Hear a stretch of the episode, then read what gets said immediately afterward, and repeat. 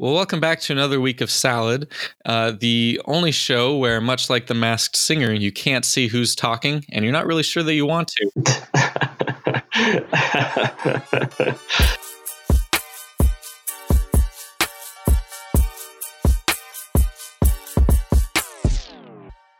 So my name's Trent, and I'm joined here by Cole today. How are you doing, Cole? doing well, doing well. That was a good one. All all entranced by the Masked Singer. Yeah, you know, I watched some highlights because I just saw those ads on Hulu all the time. I was like, "What the hell is this?" Um, mm-hmm. But apparently, like Fox's greatest, um, like premiere ratings in like years. So I don't know. Maybe I'm just behind the times. Maybe I'm finally that old man who doesn't get pop culture. I guess so. I don't know. It's it's kind of interesting interesting. I feel like I might give it a watch now that there's just all this hype around it. But um, I guess it was imported actually from South Korea. It was originally, I believe, a Korean TV show um, where they have you know these celebrities. If if you guys are unsure of what we're talking about here, The Masked Singer is basically this new show that's it's aired on Fox where I guess there's celebrities and they will kind of be dressed up in costumes so you can't tell who they are and then you kind of you have to like figure it out right yeah, I think it was funny because I was just watching like 30 second highlights because that's all there is on their YouTube channel. Yeah, exactly. Yeah. One of the one of the judges was like, "Oh, I swear I've heard this voice before," and the other judge was like, "That's what we say every week." I was like, I don't know how you'd ever actually guess who's under the mask, but I think like someone gets eliminated each week, and then when they're eliminated, they're like their face is revealed to be like the celebrity that you didn't know they were. Oh, so they're on there every week. Okay, that's pretty okay. I like that. I think it's like American Idol meets Where the Wild Things Are. Um, it's just kind of like this weird, weird surreal mask dream yeah, singing competition. I guess so. That's like what you'd have. Like you'd wake up in a cold sweat in the middle of the night, and you're like, "Wow, I had the weirdest dream. I was I was singing under a hippo costume, and I saw Antonio Brown singing right next to me. Um, that's kind of the kind of the deal, I think. I guess. So. Um, I guess so. and uh, speaking yeah. of, of other deals, there's been a lot of interesting stuff going on in the advertising world too, as of late. Mm-hmm. Um, Definitely. Cole and I are going to kind of give a breakdown of two ads that we saw this week that we really liked you know, we talked about New Year's uh, last week and going in, and now that we're in the new year, um, we're going to have Cole start off here with this McDonald's ad that was originally in New Zealand, right, Cole? Mm-hmm, definitely. So um, we actually had this uh, for the for the new year, uh, DDB New Zealand came out with this really fun ad for McDonald's, and so basically it's promoting um, their new uh, partnership with Uber Eats. So McDelivery is now a thing. Um, so pretty, it's pretty exciting times, you know. Um, exactly, you can get a McBurger, whatever you want it. Um, but uh, yeah, so essentially what the ad is is it's uh, kind of people that are like deflated, you know, walks of shame, wandering home, and it really it goes on for a while. It's about you know thirty seconds, forty five seconds or so, because a minute long uh, spot, sixty second, yeah. Um, but uh, it's really it's really kind of fun that all these people are just kind of waking up, like the sun's shining on them. They're like cowering away from the light and all of this stuff. And then um, a guy goes to the door. He's got like an eye patch drawn on his face, and he opens the door, and there's McDelivery right there. There's the the guy, and then it you know a nice you know pan up or whatever, and it's McDelivery with Uber Eats. So seems pretty solid, honestly. And it's kind of cool to see McDonald's taking things in a little bit of a more exciting direction, loosening their ties a little bit in the face of uh, kind of all the competition in the fast food space now. Yeah, and it's it's nice too. I mean, if advertising is supposed to kind of hit home on cultural truths, um, there's a lot of stuff mm-hmm. that's taboo for one reason or another. So it's kind of nice to see a very big, old, established brand like McDonald's admit the fact that a lot of people are hungover on New Year's or just disappointed with their life and really just want those golden hash browns from McDonald's that are oh so good. Exactly. Um, so cannot beat them. Yeah, and they, yeah, it's kind of cool. We've seen that more from other brands too. With like Pedialyte has also done a lot. Uh, they did a lot last year of like embracing uh, their image as like the hangover cure. Oh. So I think people are really starting to kind of be a little bit more open to uh, embracing that side of things. Yeah, and it was so popular too that they actually brought it to other countries after it was aired in New Zealand, right? Yeah, yeah, I believe so. So it's kind of cool. Um, you know, one of our topics today is kind of thinking about bringing in international ideas and things like that. So both of the uh, you know things that we just talked about are both kind of bringing in more of an international influence, um, which is kind of fun. So it's definitely right. Cool. And I guess that's a that's a good setup for me to lead into this next brand. I'll I'll take that serve. Uh, mm-hmm. kind of other ad that caught our eye this week. Um, I guess this is something, you know, everyone knows those Cadbury eggs. Some people love them, some people hate them. I'm kind of indifferent, uh, but you get them every Easter essentially. And um, there's a little chocolate egg, sometimes have fillings in them. Um, and I guess they've done this a lot, but this year, um, Cadbury has announced that it's going to hide its eggs in other brands' ads and challenge fans to hunt for them. Um, so essentially, yeah, I love this. They had this little teaser thing that you know this little teaser video that launched and it was essentially a guy cracking open a cadbury egg and spreading the insides on his eye like it's kind of war paint um, which was just amazing. I love that. I love that like image. Cabin on wheels, which is also incredible. Um, and so, starting, I believe, next week and going until Easter on April 21st, um, fans are encouraged to look around uh, the UK. And if they spot kind of these like literal Easter eggs, um, you take a picture and you you upload them onto like huntthewhitecreamegg.com. Um, and it's kind of like that name, yeah, a little bit of an very on the name, nose, but, um, but the goal is to find the yeah. white cream egg. Um, and so, when you upload the photo of this Cadbury egg in the ad, um, then you're told whether or not it's the white cream egg or whether or not it's just a regular egg. And I think it's something like 30,000 people can get awarded for finding a regular egg, and then like 1,000 people can be awarded for, um, you know, the white egg. And like one lucky winner will get about like $13,000, which is kind of crazy. Damn. Um, pretty, and, not only is this just yeah. like a great ad, and we'll get into why we think it works and what's exciting about it, but also the creative agency behind it is called Elvis. So, I mean, for all the Elvis fans out there, it's just reassuring to know that he is still alive and well, living in the UK, making um, Easter egg hunt ads for uh, big brands. Um, don't. Yeah. oh man! But isn't this actually? This is actually something they've done a number of years, right? At least the third year. I don't know if it goes farther back than, but yeah.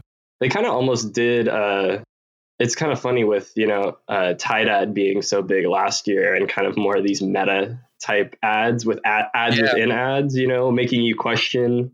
You know, the funny thing about Tide too is I don't know, you're not really as big of a football fan as I am, but mm-hmm. Tide kind of continued that it's a Tide ad Super Bowl spot with a bunch of ads during NFL games. Oh yeah. Where mm-hmm they filmed like pre-roll essentially of you know the color and the play-by-play commentators of football games talking and then they kind of focus in on one player in the game who has like this very clean jersey and at first you're like oh it's just part of the commentary but then you realize it's a Tide ad and those kind of like i was watching them That's awesome I, some people liked him. Yeah. So you're saying it's awesome. I I watched it and I kind of felt like, oh, this just feels like pandering at this point. Like it felt like they had a good idea and then they overused it. Really? Like I would literally see them like almost every primetime game, and it was kind of like, oh, here it is again. So you know, it's mm-hmm. like I see what you mean. Maybe actually want to hear the commentating from the commentators. Like I was like, give me back to the real stuff. Um, but it's a fine line, I think. Like, and it can be funny, and like obviously, to some people like Cole here, it is still humorous. wow, thanks.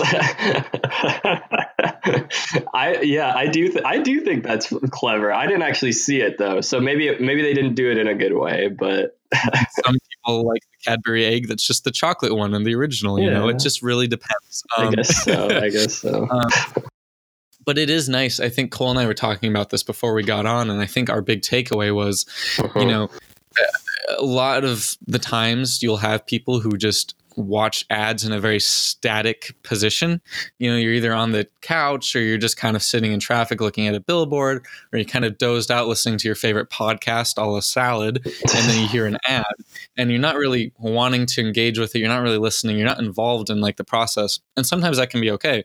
But I think when you have something like this, where you're having a consumer engaged with your brand and kind of partnering with your brand to kind of work side by side to, to do something, to solve a problem, to figure something out. In this case, run around London looking for uh, stage ads that have other ads in them with your egg in them as well. You know, I think that allows you to kind of remember the brand more, remember what the purpose of the brand was, what the messaging was in that campaign, and then also kind of probably gives you a more favorable opinion too. Definitely, definitely. And I feel like we're seeing we're seeing more and more brands willing to step into a position where they're challenging consumers, you know, to do things. And I, I think that's probably something we'll be seeing more. And it's also really cool to see brands doing that together. You know, right. maybe this is kind of 2019 will end up being the year of the collab, you know, with all of these brands kind of working together to get your attention, you know, because one one ain't enough anymore. Yeah, exactly right. One can't do it. It, takes a no longer takes a village. It takes a, a Fortune 500 collection exactly uh, to intrigue a consumer. Mm-hmm. Um, but yeah, that's always curious what the logistics are behind those kinds of partnerships. I, I believe it's not like Cadbury just went and took an egg sticker, um, like every person's college entrepreneur that just takes a sticker and puts it around campus. You know, it's uh, I doubt they just took an egg sticker and plopped on ads. I believe they partnered to kind of recreate some ads and integrated their eggs into them.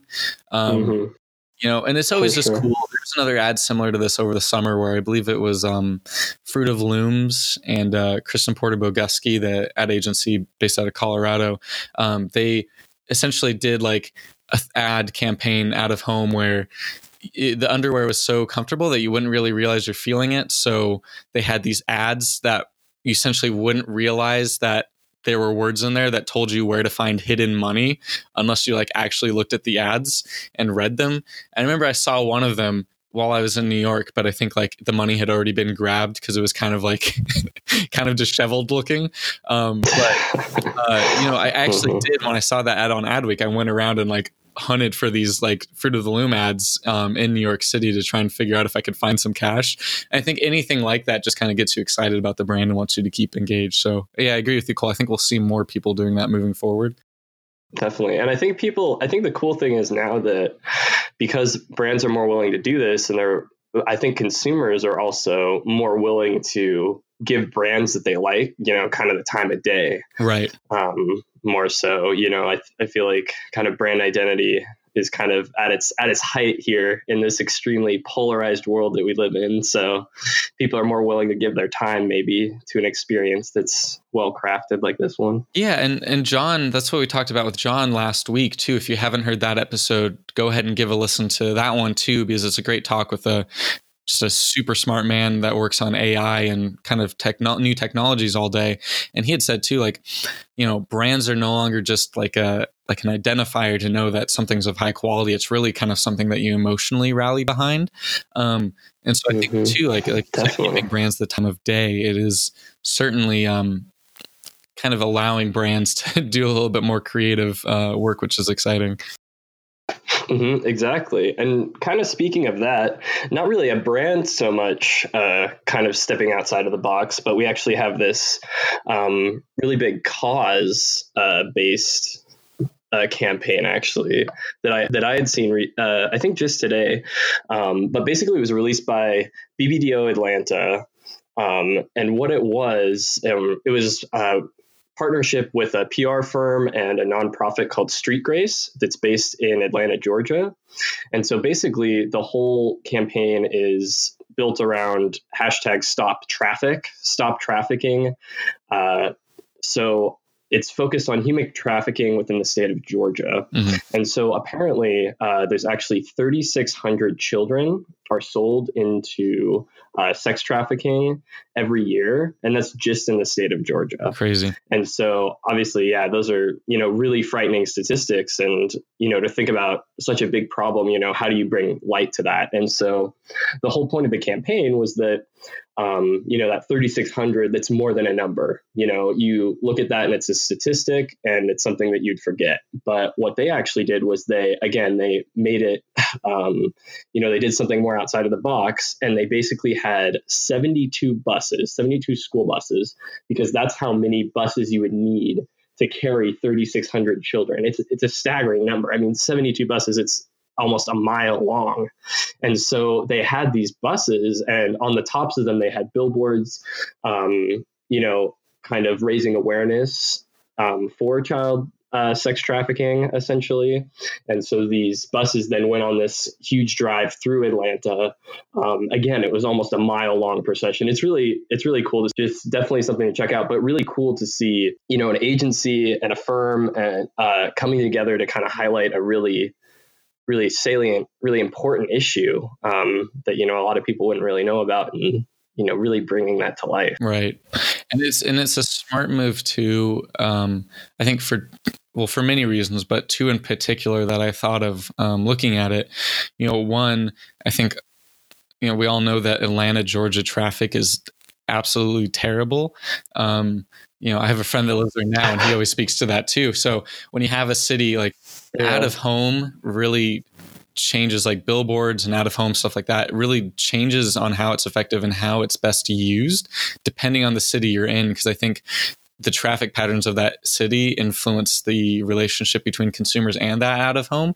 So, like in a place like Phoenix, where there's usually not a lot of traffic, so we've got six lane freeways, you know, people are driving by and they only have a second or two to look at a billboard. But in a place like Atlanta, where people are usually kind of at a standstill, or a place like LA or New York, if you have 72 buses kind of moving through slowly, like everyone's going to be looking at that. And from a stuck position in traffic, it's going to look like that bus is never ending. You know what I mean? Yeah, and I mean it's really it's really all built around kind of this video piece that they put together. It's about a it's about a minute thirty long, um, but they show a lot of really good shots of the buses basically from the air. It's basically a bird's eye right. view, and that really shows just how long these really are. But no, that's a really good point that, you know, it's it's thinking about you know using strategies that are going to work in in you know in that place and you know that was a very targeted uh, you know kind of sense of place for the state of Georgia. Yeah, and so. it's a good example too of how to break through. Like uh, you know in comedy, it's how do you kind of build and break comic distance where there's the suspension of belief about what's going on and then you do something that is like a snap that makes you realize like relate to the person and you're like oh my gosh and it kind of makes you more engrossed in that film or in that joke. And it's the same thing here where they kind of broke the distance of especially in today's society numbers and statistics are so often ignored that they did a good job of exactly. a really just in your face way of saying like this is what this statistic means and it really kind of forces you to look at it and not shy away from it. So it's a really effective thing and i and i applaud them for kind of building out that idea and bringing awareness to such a really terrible thing. Definitely no. It's a it's a really cool idea and it's it's really nice to see them doing creative things with it. So honestly, I mean, we're only a few days into uh, 2019, but we've already seen some some kind of fun stuff. Yeah, yeah, and uh, some good ads at least. And you know, speaking of fun stuff, uh, we got to sit down with um, Brad Casper too. Um, for this episode, which was very exciting as well. Um, you know, don't mind my shameless transitions, uh, but um, uh-huh. yeah, we had mentioned on the last podcast, but we got to sit down with Brad Casper, who is the CEO of OH Partners, an advertising agency based here in Phoenix um, that has been kind of blowing up the last couple of years. Um, you know, we got a chance to sit down with him and really talk about his background, his take on leadership, and kind of lessons he's learned throughout his career. And he has some advice for um, college students like uh, Cole and I, and you as well, likely listening. Um, and now Cole and I have known Brad for a little over a year now. We originally met through um, our advertising mixer that we do every year through AdWorks, and you know have since done some projects with him through AdWorks. And I'm fortunate enough to work with him at my internship currently. Um, so we're very excited to bring him on today. And um, you know, thank you again for being here, Brad. And I guess to get things started, you want to just give us a brief kind of overview of your career and how you've gotten to where you're at now? My pleasure. Thanks, guys, for asking me to be a part of your podcast. Of course. Yeah, my course. career has uh, been a very uh, unpredictable and um, uh, journey. after graduating from university with a degree in finance mm. and pursuing an opportunity with the General Electric Company uh, in what they call their financial management program, after a few years, it was in a sense, a little bit like an in-house MBA. Oh, wow. And I had rotational assignments, and that was all fantastic. But I really thought, gosh, I, this isn't really what I, I want to do. Mm-hmm. And I then jumped to Procter and Gamble and went from a finance career to a marketing and advertising career. And P&G is famous for their brand management, and I was fortunate right. enough to be hired into brand management. And that's where you get an opportunity at 25, 26, 27 years old to run your own company. That's how they like to pitch it to you. Mm-hmm. Oh, and nice. it was really pretty exciting. And so I learned a lot about branding, a lot about marketing, and did that for 16 and a half years and progressed from an entry level um, brand assistant through vice president and general manager of a global business unit um, with 10 billion in sales. And wow. so it was a really incredible journey but then I felt ready for bigger challenges, and Procter uh, wasn't ready to give them to me, and uh-huh. another company was. So I became president of another company in Princeton, New Jersey. Oh wow! Mm-hmm. And I did that for three years, and that was also in the consumer packaged goods sector. Mm-hmm. And then I got recruited to become CEO of uh, Scottsdale, Arizona based Dial Corporation, where I did that for five and a half years and that's when the fun began. Yeah. I left that industry, and since 2000 and I guess uh, yeah, 10, mm-hmm. um, I've changed industries multiple times. I went private equity and was in sports nutrition. Oh, wow. I was president of the Phoenix Suns basketball team. I ran a pet nutrition company. I've been on the board of directors of different companies, both profit and not for profit. Uh-huh. And then in 2016, I came in on a consulting gig to OH Partners, became executive chairman, and then later CEO. Nice. So I've cut across a ton of different industries in a different countries, cities, and states. Uh, but I have to say, the one I'm doing now is the most fun. Hmm. Nice. So you said after you left Dial, that's when the fun finally began. So could you maybe elaborate on that a little bit more? What what makes you say that? Well, I did. I mean, I, I don't want to um, play down the fact that I had fun mm-hmm. in lots of different jobs in my mm-hmm. career.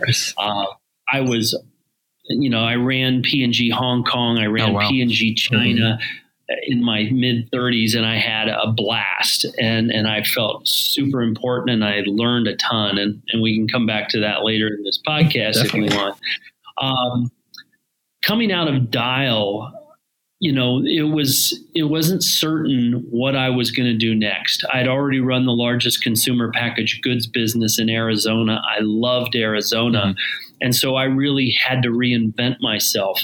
Um, and I had a great conversation with an executive recruiter who says, Brad, you know, your resume, the companies you've worked for, the size of the companies you've worked for, you're going to scare away some of the folks in Arizona because they're they're just not going to be convinced that you can be entrepreneurial and work in a smaller mm-hmm. company. Oh, wow. And so I set out as almost a challenge to prove I can work in very nimble, very agile, and in some cases relatively unsophisticated companies and try to improve them. And and that's really what I've been doing the last eight years. And it's been great. So I've had a lot of fun because part of it hasn't been just the professional challenge, but it's been the personal growth that even this old body is still able to uh, learn new tricks. And I think maybe that's what excites me so much. Definitely. Right. It seems like there's just so much more space for opportunity, you know, one being in kind of the Phoenix market and one being in, you know, a smaller company. So it's really cool to kind of that you have both sides of that. And now, so since you've worked at these big brands, how does that really compare now to the agency, you know, that you're running now in OH Partners and everything? You know, I think that you know my entire journey of of working in diverse settings in other countries, working in and around powerful brands, consumer packaged goods, mm-hmm. has prepared me perfectly for this. I worked with some of the best agencies in the world. Right. Uh, when I was in um, earlier in my career, it was Leo Burnett mm-hmm. and Saatchi and Saatchi and Grey, McCann Erickson, Dentsu in Japan, right. just to name a few. And uh, and so I, I was always the client. then now on the side of the agency, I get to understand the, the client's perspective. A new client that I visited on the East Coast uh, this week, I was on the phone again with them today. Mm-hmm. And when they were talking about working capital and they were talking about a number of things, the fact that I could empathize with them, I could, mm-hmm. because I've been in their shoes right. um, many times in my career, I think all of that has helped me be more effective in this role. Um, I think that you know we've been able to attract a, a very talented workforce. But P&G is the one who taught me about the importance of uh, core values and principles and mm-hmm. ethics. And so I wanted to make sure I brought that to this company. Um, and you know, a lot, a lot of the companies I work for as a leader, you can never get it done by yourself. It's mm-hmm. always through mm-hmm. people. And so I've learned long ago the importance of attracting and retaining great talent, motivating and inspiring them because they're going to do the heavy lifting. And that nothing's been more true than here at OH uh, as we've had some fantastic growth. So I think that I, you know, the, the, good Lord had a reason for me to have all these twists and turns right. in my career, but I feel like I'm doing exactly nice. what I should be, and I'm drawing upon all the things I've learned ever since I started mm-hmm. my career in the wow. 80s.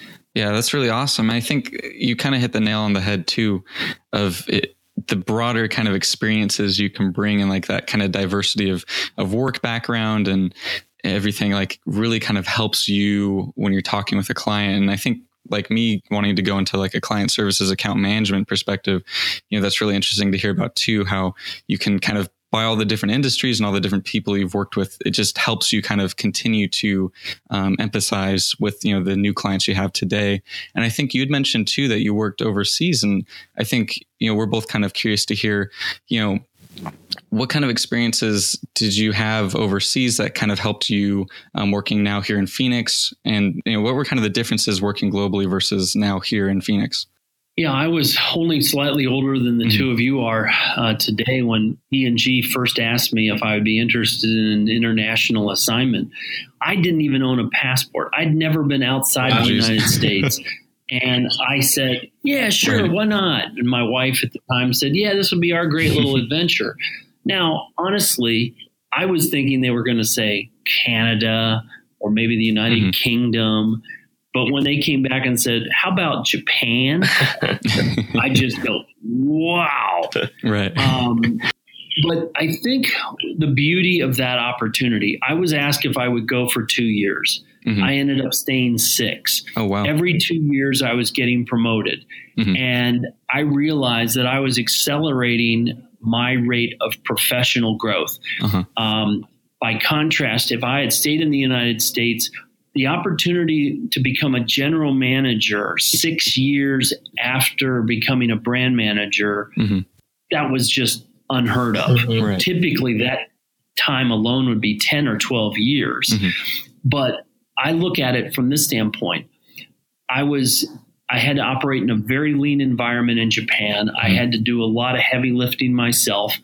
Uh, I was one of a very few expatriates or, or non native Japanese or non native Asians that were working in that environment. Mm-hmm. So I worked really long hours. I, I worked hard, uh, but I also needed to become um, what I call a chameleon. Right. I had to take on my environment. I had to learn from the inside out. Um, I didn't have positional authority upon arrival. I was still in my 20s and I had people in their 40s and 50s working for me. Oh, yeah.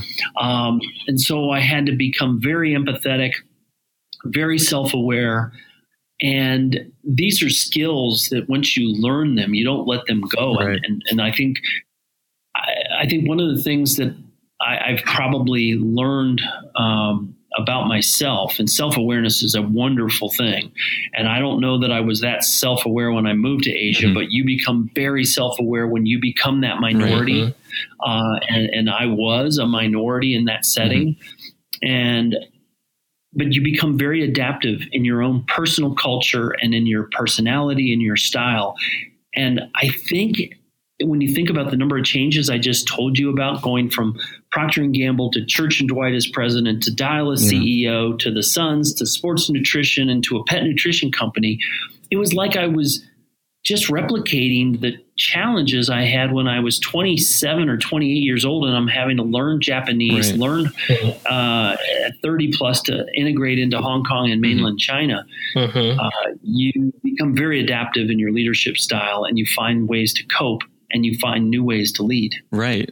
And I hmm. think it's just so interesting to hear about too. I mean, you know, through the management program at WP Carey, we we learned so much about how you know each culture really is kind of its own you know different world. And and there's you know we may do something different here that they do differently there. And you really kind of have to learn to adapt and figure out how to fit in with that and adopt those customs and figure out where your own custom mix in. And i just what was the culture shock like switching over to japan? And what were your kind of like experiences as far as were there things that they did differently um, that you weren't used to and you kind of had to adjust your leadership style to match that Absolutely. Great question. Um, you know, obviously, a, a, an American culture tends to be um, probably in the eyes of the Japanese, very direct, right? Um, mm-hmm. Maybe pushy, mm-hmm. uh, maybe a little bit flamboyant, a little bit too much me, me, me, as opposed to we, we, we. Right. I got to Japan and I had to unthink and unlearn a few things. And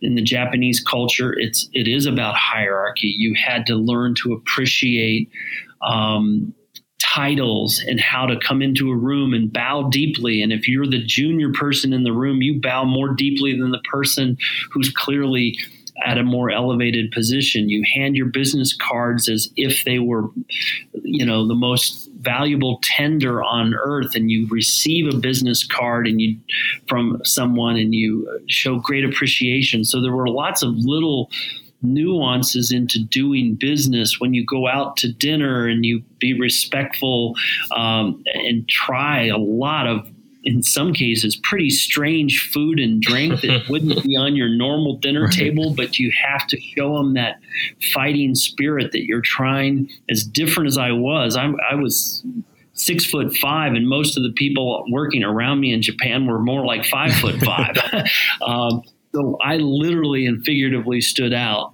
uh, in that culture but I think some of the greatest compliments I ever got is that they felt people felt very comfortable nice. with me. They felt like I understood them, I respected them, and I think it's made me a better leader today because I can be very mm-hmm. sensitive mm-hmm. to how employees respond or don't respond to my leadership and management cues, and I picked up a lot of that in in Japan, Hong Kong, and China. Uh, if you've never been a minority, um, and I know a lot of your podcasters probably are mm-hmm. minorities, I have a new appreciation what it's like when you're one of the few as opposed to one of the many. Right. Mm-hmm. And do you think that's kind of helped you too now leading a, an ad agency where, you know, the ad agencies, they may not, you know, they usually have a flatter structure than say in Japan, but as far as that kind of more communal sense of, you know, they're all in this together, do you think that has helped you uh, more so now to like leading an agency kind of style environment? I hope so. Yeah. I think on the one hand, at OH, I'm proud of the amount of diversity we have now, but I'm going to continue to push for even more and more because the consumers of America and the consumers of our advertising products and our clients physical products are, are of course enormously diverse so i right. feel like our workforce needs to be a reflection of that um, I, I try to find help people find the right spot on the bus as mm-hmm. long as they have the right cultural fit they have the right passion and the work ethic if and we've had a, a number of individuals that in, in um, in our agency over the last three years that I've been affiliated with it. I saw great skill and great talent and great passion, but they they said, you know, I don't really think I like this client service thing. I think I want project management. Or if they said, you know, I actually want to be more on the film side, or I want to be on the creative side, or I think I could bring my copywriting skills. Mm-hmm. We've been, I think, successful in helping people not only find their passion, but putting them in the right seat on our bus. Right. And I do again think that when you live outside the United States and you work around a lot of diverse cultures, there's not a one size fits all. Mm-hmm. And I think sometimes one of P&G's faults, in my opinion, at the time is that they were trying to. We, we even made a joke of it. You're trying to turn us into a proctoid, oh. is the way we called it. yeah. And because their culture was so strong and so uniform, mm-hmm. they graded everybody the same way. But they, despite the fact that they might recruit diversely, right. they programmed people to kind of become more generic mm-hmm. proctoids. The agency, mm-hmm. we embrace the diversity of thought and and action and and we tolerate some of those idiosyncrasies because frankly I think that's what makes us more creatively um, capable and more energetic together. Right. Uh, we don't force people to be just one mm-hmm. way. Yeah, and I think too, you know, for those of you know, for those listening, because you know, obviously Cole and I both want to go into advertising, um, but you know like for people listening at the business school or the design school what do you think now you kind of touched on it but just curious for your thoughts what do you think is that benefit of that agency lifestyle versus the brand obviously you get to have a little bit more personality and a more diverse thought and experiences at an agency side were there any benefits to the brand side that you think maybe agencies could adopt too or vice versa Oh yeah, there are. I, I, certainly don't want to make it sound like being on the client side is the wrong side to be on because sure, I think yeah. there's something beneficial about both. The one right. thing about being on the corporate or the client side, as it's, you know, I have deep reverence for how uh, P&G and Dial and others that they that, that they owned and breathed their brands. Right. Uh, that they try to establish those brand standards. They try to think strategically. Um, in general, the if you're assigned a single brand and you're a brand manager or an associate director or something like that, you've got a very narrow portfolio of brands. Mm-hmm. Man, you got to go a mile deep. Right. You need to uh-huh. understand every aspect, every number, all the trends, all the competitors, et cetera. Yeah.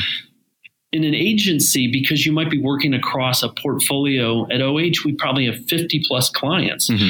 I need to know a little about a lot. Right. And because I'm old, mm-hmm. I have the benefit of being able to draw upon a lot of experiences over the last 30 years that I can bring to our clients. Right. But the, the, the, great thing about industry is, and again, it's, it's back to the, the advice that I would give any of your listeners is, and it sounds trite, but find something that doesn't feel like work. Yeah. Something that you just roll out of bed and it feels like it's so natural mm-hmm. to you. It's, it's, like conversation and it just fits yeah. uh, your life, your ambitions. I've told a number of people that marketing and advertising, if you if you choose this path, you'll never be bored a day in your life right. because we are psychologists, mm-hmm. we are sociologists, we are strategists, um, and a lot of that is true, of course, if you're on the client side too. Uh, but it's that passion. Um, we're all, in some way, shape, or form, problem solvers, right. um, trying to get people to buy more things, uh-huh. of more uh, of our things in preference to somebody else, or change habits. And and what are the you know the cues and the clues and the and the incentives we want to do to move a behavior from A to B. I find all that really fascinating, and I just love it about our economy. Right. Mm-hmm. Definitely really interesting. And especially, you know, being able to draw from such a breadth of experience in different markets, you know, gives you kind of that thought diversity almost. So, how do you kind of take a lot of those lessons that you got from like uh, larger and international markets? And then how do you apply those sort of to the Phoenix market? Because one could kind of think, you know, if you were to try to start an agency, you know, Phoenix might not be the first place that people think of, but how have you kind of managed to make the location work for for OH and how have you been able to adapt that? Well, fortunately, I joined an agency that was already established. Um, and, mm-hmm. you know, we had clients that were largely Arizona centric. What we set out in 2016 to do is to try to get some of the biggest and the best clients that were available in Arizona and use those clients and the work we did for them as a stepstone, a launching pad that would help us become more national in scope. Mm-hmm. And a lot of our employees many of them had grown up in Arizona, but not all of them. And many of them aspired to something that was bigger than just Arizona itself. Although they loved working and living in Arizona, most of them liked the idea of helping clients and companies outside. Mm-hmm. So mm-hmm. I think that you know what we've been able to do at OH has been able first to um, satisfy the needs of the biggest and best clients in Arizona. Mm-hmm prove that we that the thought processes the skills the creativity the strategic thinking the media planning the execution the pr that all of that could be scaled and having just come back with seven other colleagues from new york and connecticut last night mm-hmm. um, we, we can see that the sophistication of larger companies that currently don't exist or at least we don't work with here in arizona makes all of us think differently, makes us all look at the world differently, challenges us not just to try try implementing things that are tried and true in Arizona, but mm-hmm. literally thinking outside the box. When Reebok asked us to to compete on some things two or three weeks ago, mm-hmm we, I mean, we, our brains exploded. right. Mm-hmm. It's Reebok. Yeah. They're yeah. asking us to think about how to launch something in Shanghai, how to create news in Wembley Stadium in London, and how to make, you know, something in Times Square right. stand still. It was like, whoa, mind blowing. um, I think we've gained confidence about our ability to to satisfy the local clients and now we all have this hunger this whole ambition to prove that we're much bigger much better mm-hmm. than than just a local agency and it comes back to what our founders matt and scott challenged me about 3 years can you help us become the first great national agency in Arizona. And we said, yeah, let's do mm-hmm. it. Right. Awesome. And kind of a question for you off that too. I think, you know, especially these bigger agencies that have the well-known you know brand name i guess if you will um, a lot yes. of agencies typically they either struggle with new business or they struggle with self promoting themselves so that clients and employees or potential employees know their name as well. And I think one thing I've noticed OH does really well is you know the new business strategy and the self promotion, um, you know through public relations and through social media. And I'm just curious, what are kind of your um, kind of key points that you have OH try and focus on, and how have you managed to be so successful with that? Well. Uh, you know, I think I think we struggle with it at times, but we have dedicated uh, several resources to new business development, where a lot of agencies might rest that with one. Mm-hmm. Two, we've tried to democratize that new business is everyone's business. So even if it's someone who's in creative services who says, Hey, I know someone who owns this company, we try to make it a very inclusive not just the revenue generation is not simply the the role of a one or right. two people, but it's all of our responsibilities. I think that democratization has allowed me to leverage my network and not keep me in my mm-hmm. box. Uh, we are not afraid to pick up the phone and, and, connect across borders. That old, you know, seven degrees of separation. I think in the marketing and the advertising world, it's always a about two or three degrees of separation. So we've played that card mm-hmm. increasingly hard. But I think one of the mindset changes, and I compliment my partners for, for this, and one of our advisors who used to run a large mm-hmm. agency in Phoenix, he said that the brand that you often neglect right. is your own. Make sure that you consciously uh-huh. invest in your brand as it is the most important thing. So we created an OH branding team with a cross section of men and women across departments and to be very honest, across levels of of mm-hmm. uh, experience. And people who had only been at the company one or two years were part of that branding team because we really felt like they might be digital natives and that they might help us connect to the next generation of employees or possibly to a hot startup that was right. looking for an agency. So I think we've started to hone in on how to build mm-hmm. that OH brand it started honestly when we had the courage to move away from Owens Harkey, the name that was on the name plate from I guess it would have been 2010 um, to no, I think it would have been 2008 to about 2016. Then we mm-hmm. rebranded mm-hmm. as OH Partners, created mm-hmm. a bit of a right. kick-ass website that we thought would help reframe what that brand is and let the personality of the individuals mm-hmm. here come through. That really helped us gain confidence as we moved into social media and PR. Um, mm-hmm. That you know that we we needed to constantly nurture that brand development, but right. we're still learning, guys. We there's so much that we can do better but I feel like 2019 we're we're setting ourselves up for a pretty good combination of new business development growth mm-hmm. because we've got a lot of momentum, and then momentum does beget momentum, and we're getting that word out. And I think people are starting to look at us and have conversations about us that, frankly, two years ago I don't think they they, we would have been on their radar. I, I kid you not. The mm-hmm. woman who called me from Reebok said, I've been following you on social oh, media wow. for the last two years. The thing you did for Airbnb really got my attention. You guys seem to have a culture that really comes through in your Halloween pictures and, and your holiday photos yeah. and all this kind of stuff. Mm-hmm. I, and and coming back from Connecticut last night, this new client said, "My gosh, you are so different than any agency we've ever seen." I just love to hear that. Right. Yeah. And actually, do you mind kind of explaining for those you know listening who may not have heard of that, like what kind of went into that and what the uh, Jonathan Call Scott was? Yeah, Jonathan Call Scott was a, and I think it, it put on display some of the the chutzpah, if you will, of, right. of, our agency, as well as the passion and creativity that we can apply.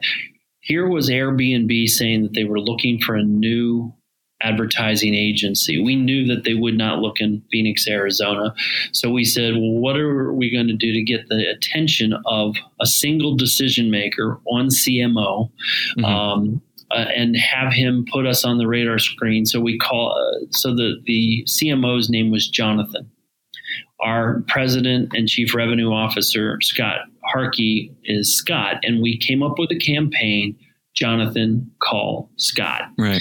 And the premise and the concept was what would an agency do uh, to get the attention of a big decision maker um, to uh, to achieve a one minute phone call for self introduction. Mm-hmm. And with that as the premise, we resorted to converting one of our offices into an Airbnb, locking a junior copywriter who, frankly, had good improv skills right. and was used to comedy and we said we're going to lock this junior copywriter up. But airbnb's brand was always about being part of the community and that's why you rent an airbnb. Right. so you can experience the community at a closer range than if you were to rent a hotel room at a marriott or a hyatt.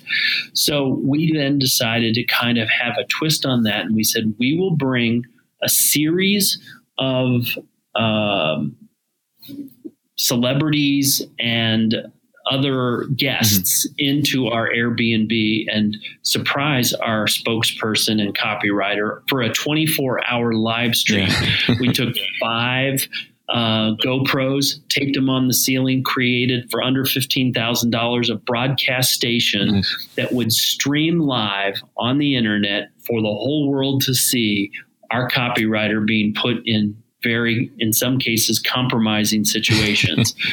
he had to have his nails done but with drag queens he had to dance with children he had to rope like a cowboy yeah. he had to sing yodel you name it and it was 24 hours and we ended up generating 45 million impressions but wow. sure enough using more modern marketing techniques including geo-targeting and geo-fencing around airbnb offices around the world we were able to track down the cmo who was on a business assignment in ireland oh, wow. and get him to engage and wow. in fact get him to call Scott and in, later invite Scott to the Airbnb headquarters in uh, Northern California. Awesome. And I think we've been able to use that as a case study that because all the people who are going to hire an agency are going to want us to be able to identify a target audience, deliver a persuasive message, right. and get some sort of conversion. And if we can search the world to find a single person in Ireland on That's a, a single point. minute and get the response, it may say our ability to help sell more shoes or sell more bars of soap or whatever else anybody else hires us to do. Right.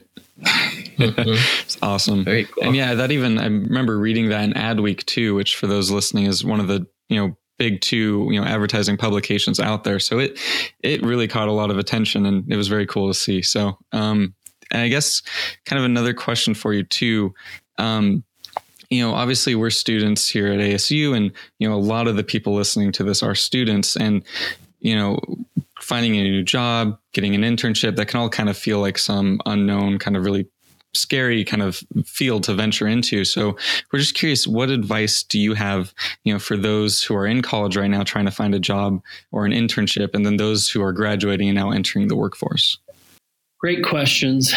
You know, one of the things that I think is a striking statistic, and, and this has probably even changed since I heard it. I got the chance to go to an executive ed program at Harvard. I think mm-hmm. it was in circa 09.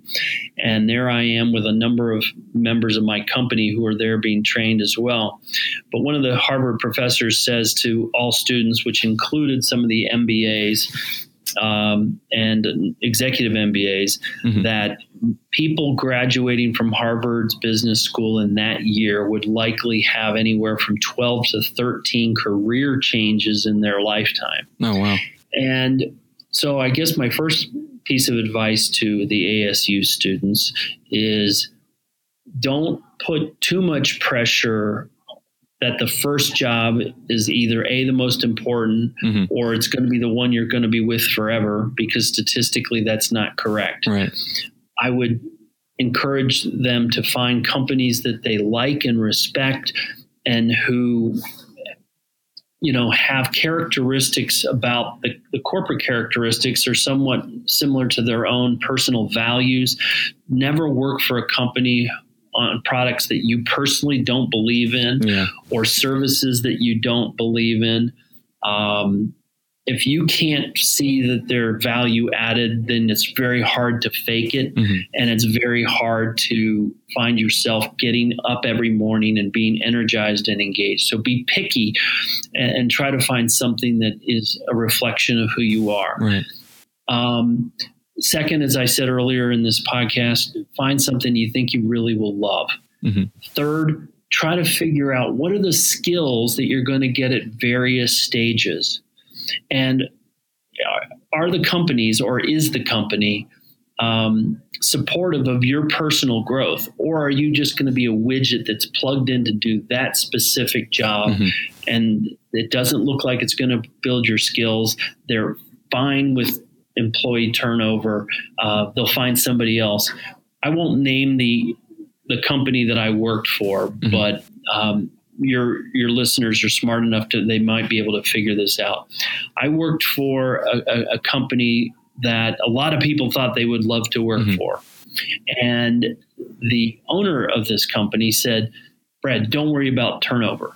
Mm. Don't worry about it everybody wants to be in this industry mm-hmm. and if they don't work out we just get rid of them and it's like wow wow that's yeah. that's astonishing i have the opposite of impression when i came to oh it's like every individual we get i want them to fall in love with this right. place i know that not everyone will and i know that we can't have 100% retention but why don't i challenge myself to recruit those people who really align with our values, our, our systems, our principles, our processes, mm-hmm. and want to make a difference in the world. And what if I ended up enabling them to make a difference mm-hmm. in the world and promote them regularly and inspire right. them? Um, I think that's what people are looking for. I know that Gen Z, which I guess technically you guys are probably right, Gen yeah. Z, and I know a lot of millennials get a, a bad rap out there of being job hoppers.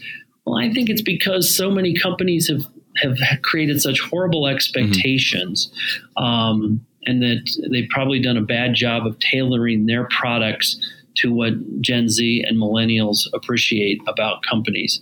So, if if and your generation, as much as any generation that we've ever produced, has this great sense mm-hmm. of purpose.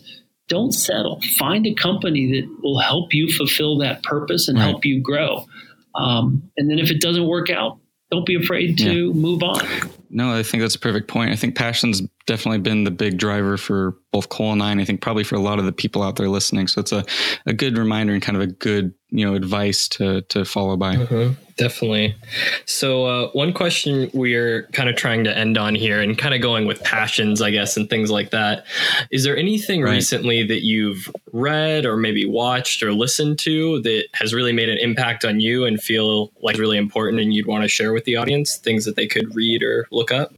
You know, I I do a lot of superficial reading. I don't have time for books.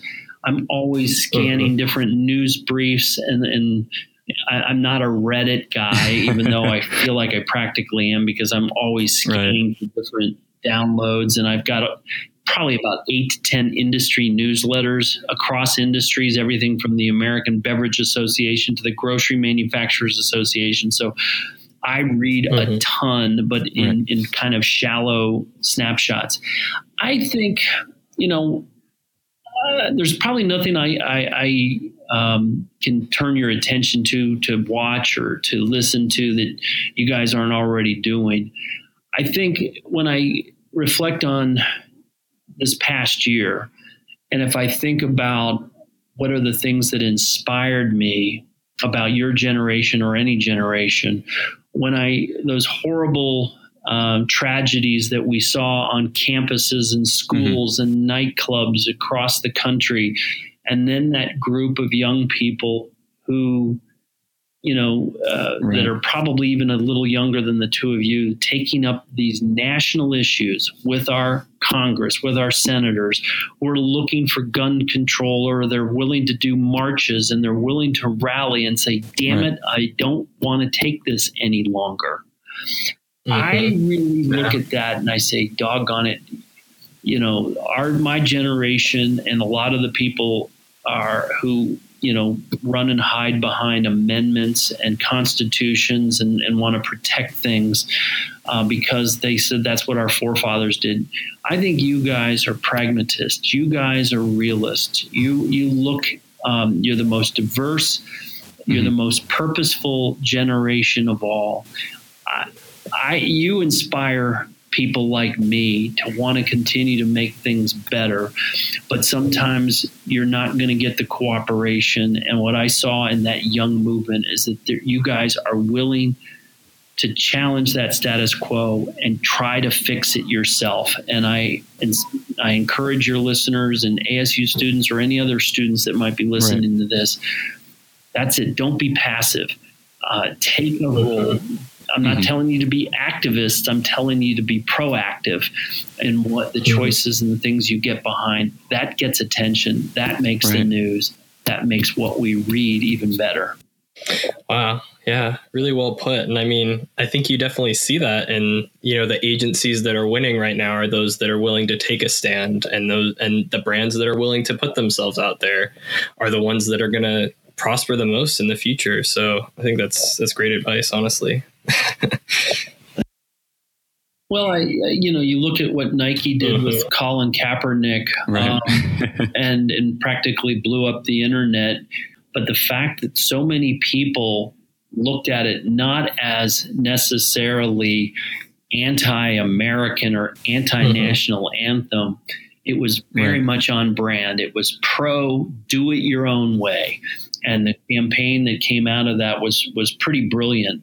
And when we were uh, creating some concepts for Reebok a, a, few weeks ago, we took a hard look at, at different issues. And so we came up with some ideas around that. So we got mm-hmm. inspiration from brands and then wanted to take a stand ourselves on some things because um, we, we right. also believe agencies can be agents of change. And if we can find clients that are willing to be that with us, we can do more good than harm. Yeah, no, I agree. And I think that's definitely what attracted me. And I'm sure Cole too to advertising is, you know, you have this group of creative people who can really kind of sit at the heart of culture and have a beat on, you know, what, what motivates people, what's pushing people. And then you can use that to guide brands to really find the people that you know relate to them and that they can help and the cause that they can rally behind and kind of champion for people who may feel they don't have that voice to do themselves so um, it's definitely an interesting time in the industry and it's a very exciting time too um, so i think with that you know um, you know, just want to thank you again, Brad, for coming on and talking with us. This has been awesome. And, um, you know, we look forward to kind of continuing to see uh, where this industry goes. And I'm sure we'll be talking with you a lot about it too along the way. Thanks and have a happy holiday, mm-hmm. guys. You too. Yeah, you too. Take care. I hope you enjoyed listening to Brad. I know we had a great time sitting down and talking with him. Um, you know, uh, want to say thank you to him again. And um, as far as takeaways from that um, talk, I know Cole, you had a couple.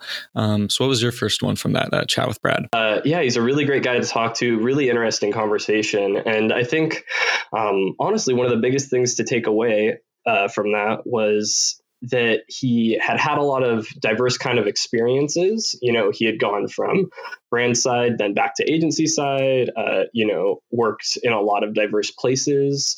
Um, obviously, he worked internationally as well. Um, and so I think all of those things really helped to form my worldview and helped him in you know a number of different positions. And so i think what we can really take away from that is that you kind of learn from everything um, and they can all all of those different experiences can really come into play in you know the future. And so it's always important to kind of reflect back on those things. And you know there's always something to be learned. Right. And I think for for students listening, it's like, well, you know, I can't necessarily go to, you know, Asia and run my own business and learn about a new culture that way, right? It's like, well, what are my options? And I don't think it necessarily needs to be that, you know, um, but I think you can learn from everyone. And I think the important thing is putting yourself in new experiences to broaden your perspective, right? That can look like, you know, doing a study abroad, going to a different state, talking with people there. For me, you know, I last winter I went to Monument Valley and talked with a lot of people from the Navajo Nation while I was camping out there and even just talking with someone like that it adds a new kind of lens to your outlook on life and kind of gives you a different perspective. And I think especially in advertising having that broad base that you can draw from and having not just your perspective um, but everyone else's perspectives too that kind of help you understand the world around you and then allow you to form your own unique one i think that can be a big tool um, and I really appreciated too his take on leadership, where you know you kind of want to lead by listening, and and you'll have when you inherit a team, you'll have people that may not necessarily feel like they're in the best role. And I think an important job of the leader is to listen to those around him or her and figure out what the best fit is for the talents of those people around uh, the person. Um, and so I really liked his kind of phrase of making sure everyone's on the bus and helping everyone find their seat too. Definitely, definitely important to make sure that everyone's you know feeling like they're able to contribute and making sure that the team's able to work well together and that you're able to take input from all of these different places um, and i think that also goes to show too that um, we should never really be afraid of change and taking on new roles new positions right. and new voices and being able to take all of those things synthesize them um, and find a really good way to present that and you know create good work and i think that's what it's all about mm-hmm.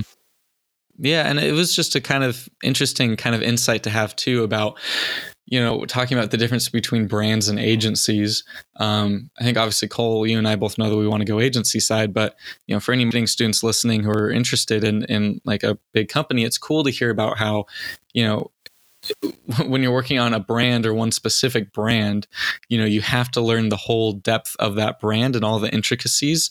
And then I think, and that could even happen agency side too. If you're a lower level employee and you're working on just one specific client, you know, you have to really embrace that brand and know everything about it. And then as you kind of get up into higher level positions and you start handling more brands, you know, Brad was like, you know, I don't really read as much because I kind of have to read a little bit about everything. It's interesting to see that transition as you move forward in your career from a strong focus on one to a broader understanding of many and how you can kind of use that to define your strategy for different clients. Um, so I thought that was an interesting insight as well. Um, any kind of last thoughts you had, Cole? You know, I, th- I think that was kind of it, but you know, just obviously taking taking all of that into account um, in our in our futures is uh, is really important, and I think that's a good thing for the you know for the listeners to know. But yeah i think i think that kind of wraps up this week um, yeah so if you enjoyed this episode um, just want to thank you again for listening. And you know go ahead hit that follow button if you're listening on spotify give us a follow. Um, and also too um, you know, give us a follow on social media at salad underscore podcast. It is the one with the um, little bowl logo that's got the audio waves as a salad leaf uh, made by our favorite designer, uh, Kevin. Um, and yeah, I hope you guys tune in next week. We're going to be talking with Tyler Farnsworth, who um, is the head of August United, a um, influencer marketing organization. Uh, super bright dude, um, and we're excited to sit down and talk with him. So I hope you tune in for that as well. Um, until then, you know, this is Trent signing off from Tempe. Uh, good night, everyone. I hope you have a great week. And this is Cole. Have an adtastic week. See ya.